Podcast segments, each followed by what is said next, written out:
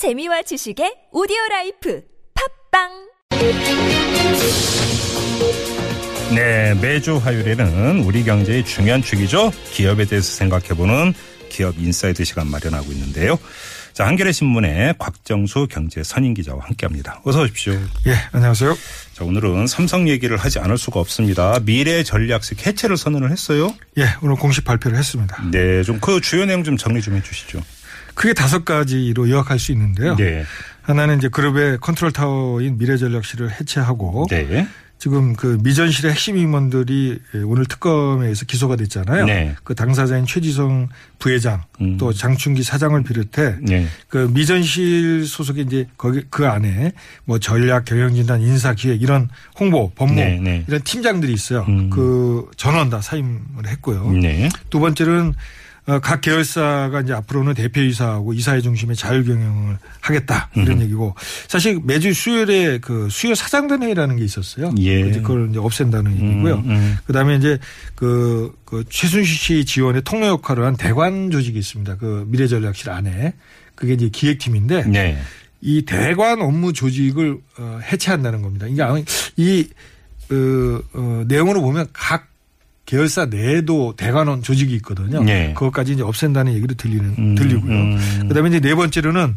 이미 삼성전자가 10억 원 이상의 기부금하고 사회공헌 기금 지출은 이사의 의결을 의무하겠다는 얘기를 했는데 아. 다른 계열사도 똑같이 하겠다 예, 이런 얘기고요. 예. 다섯 번째 마지막인데요. 예, 이번에 이제 승마협회장을 맡았던 박상진 삼성전자 대외 담당 사장이 있었잖아요. 이번에 같이 이제 오늘 기소가 됐죠. 네. 그 사장 이제 사임을 하고 또 같이 승마협회 파견됐던 황성수 전무 등 임직원은 어, 복귀하기로 그렇게 네. 결정을 했습니다. 아무래도 뭐 핵심은 역시 미래 전략실의 해체 아니겠습니까? 일단 이전부터 좀 짚어보죠. 미래 전략실 뭐 하는 곳이었어요? 어, 이제 쉽게 하면 이렇, 이렇습니다. 삼성의 이제 계열사가 이제 하도 이제 수시로 바뀌니까 정확히 이제 현재는 한 60, 10개 정도 될 겁니다. 계열사가 아, 계열사가 있는데. 예, 예. 근데 군대를 치면 이제 부대가 많잖아요. 그렇죠. 그렇죠? 어, 근데 이를 어, 통할하는 사령부가 존재하지 않습니까? 네. 마찬가지입니다. 그룹 경영의 컨트롤 음. 타워가 미전실인 겁니다. 음. 그렇죠? 예. 작전 짜고 지시하고 배치하고 예, 예. 전투를 이제 지시하는 거죠. 음. 근데 이 삼성 컨트롤 타워가 이제 창업자인 이병철 회장 시절인 1959년에 설립된 회장 비서실이 효시입니다. 네. 그 이제 그 동안에 여러 가지 이름이 바뀌다가 지금 미전실 체제로 왔는데 네. 이 그룹 경영을 할 경우에 컨트롤 타워의 핵심 기능이 보통 장기적인 사업 방향을 제시를 하고 음흠. 그에 맞춰서 대규모 투자를 하고 때로는 기업 인수합병 최근에 삼성이 하만이라는 기업을 한 10조 정도 인수를 했잖아요. 네. 뭐 그런 것들이죠. 음. 그다음에 계열사의 최고 경영자 음. 사장 인사를 하는 것이죠. 네. 그래서 삼성 미전실 조직을 보면은 그런 기능을 할 수 있는 팀들이 있습니다. 전략, 경영 진단, 인사 기획, 홍보, 음. 법무 예. 이런 것들이거든요. 거기 한 예. 200여 명이 활동을 하는데 예. 사실 미전실에 대해서는 소위 빛과 그림자가 있습니다. 어. 쉽게 얘기하면 삼성이 글로벌 기업으로 성장하는 데큰 역할을 했다는 긍정적인 평가가 있고요. 네. 또 하나 이제 어두운 측면이 있어요. 음. 이제 이 사실 그 미전실이 법적 실체가 없어요. 네. 거기 안에 각기 그 다양한 계열사에 있는 소송원들이 와서 일- 거기 모여서 이제 사무실에서 같이 일을 하지만 차출- 미전실 자체가? 음. 그렇죠. 미전실 차출. 자체에 법적 실체가 없다는 거예요. 그러다 보니까 음. 권한은 막강하게 사령탑으로서 행사를 하는데 네. 책임을 지지 않아요. 여러분 잘못되면 그냥 넘어갑니다. 예. 그러니까 이제 그 결과 이 총수 일가하고 가신들의 어떤 사익을 위해서 음. 무리수 네. 때로는 불법 행위까지. 음. 그래서 삼성이 그동안 사회적으로 비난을 사거나 불- 사법적으로 처벌을 받은 사건들이 이제 대표적으로 몇 가지가 있는데 네.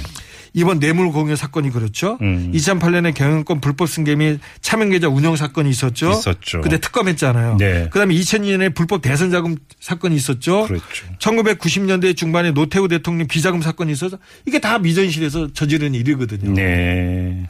근데 이게 지금 미래 전략실로 했지만 전신이 있는 거잖아요. 그러니까 2008년 그렇습니다. 말씀하시는데 그때가 그렇습니다. 전략기획실이었죠. 전략계획실이죠 이름이. 그러니까 이제 그때도 그러니까 쇄신안이라고 해서 전략기획실 해체 그렇습니다. 선언을 했는데 어느 순간에 미래 전략실이 만들어진 거지 않습니까? 바로 여기서 오늘의 본 주제인데 예, 예, 예. 이건 쇼입니까 아니면 정말 쇄신이라고 봐야 되는 겁니까? 그러니까 지금 이제 이게 뭐, 어, 어, 삼성에서는, 네. 삼성에서는, 어, 2008년도에 이제 그 경험에 비춰볼 때, 네. 그때도 경영전, 이제 전략기획실을 해체를 하고 전략기획실의 순, 그, 어, 순회인 이학수 부회장이 퇴진을 했어요. 네. 근데 실제로는 간판만 내리고 뒤에서 활동을 계속 했고 이학수 아. 부회장도 이인재 역할을 계속 했는데 네. 이번에도 그럼 그렇게 되는 거 아니냐는 의문이 제기되니까 음흠. 절대 그런 꼼수는 없다. 네. 이렇게 얘기를 합니다. 네. 근데 어 지금 말씀하신 것처럼 과거에 그런 눈 가리고 아웅식 쇄신이 결국 8년 뒤에 이주영 부회장이 뇌물공여 혐의로 구속되는 네. 이런 이제 참사로 이어졌다는 이제 진단이 많은데 예.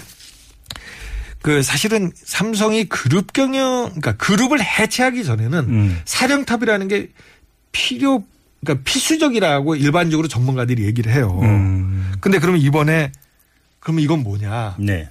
그래서 이제 경제개혁연대 같은 데서는 아, 만약에 아, 이게 불가능한 일이고 음. 삼성에서 얘기하는 게 또다시 꼼수로 전락할 위험성이 다분하다. 네. 이렇게 보고 있는 거죠. 한번 지켜보자는 거죠. 그래서. 아니 근데 일부 국내 언론은 뭐 그래서 뭐 삼성이 뭐 사실상 그룹 해체로 들어갔다 이런 식으로까지 평가를 하던데 그럼 이 시각은 어떻게 봐야 되는 겁니까? 그뭐 삼성에서 어, 북을 치니까 춤을 추는 걸로 저는 이해를 하고요. 예. 이제 그룹 해체라는 게 이제 엄밀하게 얘기하면은 그럼 그룹 해체는 어떤 판단 기준이 있냐? 그럼 예를 들면 그룹의 어 해체가 된다면 그룹의 총수라는 게 존재하지 않겠죠. 없죠. 있어서는 그렇죠? 안 되는 거죠. 있어서는 안 되겠죠. 예. 근데 이번에 미전 시대 해체가 이렇게 정격적으로 이루어진 데는 네. 이 부회장이 물론 이제 지난번 이 저 지난해 말 12월 6일 날인가요? 그 국회에 가서 이제 청문회 가서 의원들이 막 질책을 하니까 미전실 해체하겠다 얘기를 했잖아요. 네. 근데 어떻게 개인이 말 한마디 했다고 그룹의 사령탑이 없어집니까? 어 그렇네요. 예. 저는 그거 자체가 지금 급작스럽게 이루어진 것 자체가 네. 그룹의 총수라는 절대적인 영향력을 지금 보여주는 것이고 그렇죠. 제보 그룹의 그렇죠. 체제는 여전히 강고하게 있는 것이고 예. 또 계열사 간의 수많은 출자 관계 이런 거 다 해소해야 되죠. 만약에 그룹이 해체된다면은 전혀 그런 게 아니거든요. 그러니까 음, 저는 이렇게 봐요. 그냥 삼성의 말을 그냥 어, 폄하하지 않고 믿는다면 네. 그룹 컨트롤 타워 없이 진짜 계열사들의 어떤 자율경영 중심을 움직이는 새로운 어떤, 어떤 재벌 체제의 실험이냐. 음. 근데 삼성의 말을 믿지 않는다면 예. 아까도 잠깐 잠깐 말씀드렸지만 컨트롤, 컨트롤 타워 해체라는 그런 실험 가능성은 사실상 낮다는 거죠. 그러니까요. 해체라는 게 예. 그렇다면 예. 어, 차라리 그런 저 자꾸 이제 어떤 일종의 충격요법 하지 말고 음. 실제 이제 실현 가능성 있는 예. 이 투명성 컨트롤 타워가 존재하는데 문제가 된 게 그동안 투명성이 없고 네. 권한과 책임이 일치하지 않는 이런 이제 실질적인 문제가 있었으니까 그를 어, 내용적인 어떤 혁신 네. 이렇게 접근하는 게 올바른 해법이 아니냐 예. 이제 그런 생각이 든다는 거죠. 다시 한번 환기 차원에서 미래 전략실 있기 전에 전략기획실이 있었고 그렇습니다. 전략기획실이 있기 전에 구조본이었죠 구조조정. 구조조정본부 예. 이름만 계속 바꾸면서 그 주요한 역할은 계속 해왔다. 똑같죠. 본질적으로 똑같습니다. 그렇죠. 예. 그러니까 그렇기 때문에 어 이게 정말일까라고 하는 이제 그 물음표를 찍어야 된다 이런 이야기로 네. 좀 정리를 해- 해야 될 것 같고요. 근데 이 삼성이 내놓은 쇄신안이 여기서 끝나는 게 아니라 또 다른 쇄신안을 내놓을 수도 있다 이런 이야기가 들린다는 게 사실 무슨 오늘 이야기입니까? 그냥 그 아까 제가 이제 충격요법이라고 그랬는데 네. 그 전략핵시 아 미래전략실 네. 미래, 이거 미래전략실. 이름이 바뀌다 보니까 저도 실수를 근데 하네요. 뭐 전략 두 글자로 계속 되네요. 네. 네. 미래전략실의 해체 외에는 특별한 내용이 없어요. 그러니까요. 근데 사실은 이제 2008년도에 경영쇄신안에는 10개안이 있었어요. 음. 물론 그것도 사실 이제 본질적인 부분이 뭐냐고 하면 회의적인 시각이 있지만 네. 그 중에 예를 들면 그, 어, 그때 차명 계좌가 한 4조 원 정도 규모가 됐잖아요. 그래서 뭐 세금 내고 이거저거 하고 나서 그 남은 돈은 사회 환원한다는 약속됐는데 그런 것도 안 지켰어요. 아. 근데 이제 지금 뭔 얘기가 나오냐면 그 앞으로 이제 재판이 있잖아요. 예. 그리고 이제 뭐 모르겠습니다. 정권 교체가 이루어질지 안 이루어질지는 모르겠습니다만 그러면 삼성이 또 카드를 내놓을 수밖에 없지 않겠냐. 그게 또 사회화하는 카드입니까? 어. 아니 그러니까 저는 이제 어 그게 포함될 가능성이 높다고 보는 거예요. 그러니까 삼성에서도 예, 지금 예. 추가적인 쇄신안이 나올 가능성이 높다는 얘기를 하고 있는데 예. 그렇다면 아무래도 그 추가적인 쇄신안은 이재용 부회장의 양형과 관련된 쇄신안으로 해석될 여지는 어떻게 보십니까? 뭐 다분히 예, 또 날카로운 질문하시는데 네. 어, 다분히 그렇다고 봐야죠. 요번에 이 네. 경영쇄신안 그러니까 전략쇄신 해체도 네. 어, 하나는 국회에서 약속을 한 것도 있지만 또 하나는 결국은 그 1심 재판이 향후 진행이 될 텐데 네. 그렇다면 무죄로 나오거나 그렇죠. 아니면 유죄로 집행유예로 그렇죠. 풀려나거나 형량이 어떻게 되느냐. 유리한 그렇죠. 그래서 이제 그렇게 하려면 음. 정경 유착의 어떤 근절 의지를 네. 강하게 보여줄 수밖에 없는 예. 그런 상황이 인 것으로 네. 분석이 되고 있습니다. 알겠습니다. 자, 기업 인사이드 이제 마무리해야 되는데요. 미래 전략실 해체 가지고는 턱도 없다 이런 거네요. 한마디로 정리를 하면. 어, 그러니까 현실성이 없는 얘기로 좀 들린다는 거죠. 음. 당장 예. 그각 계열사에 그럼 사장은 어떻게 뽑는지 저 한번 묻고 싶어요. 네. 각자 알아서.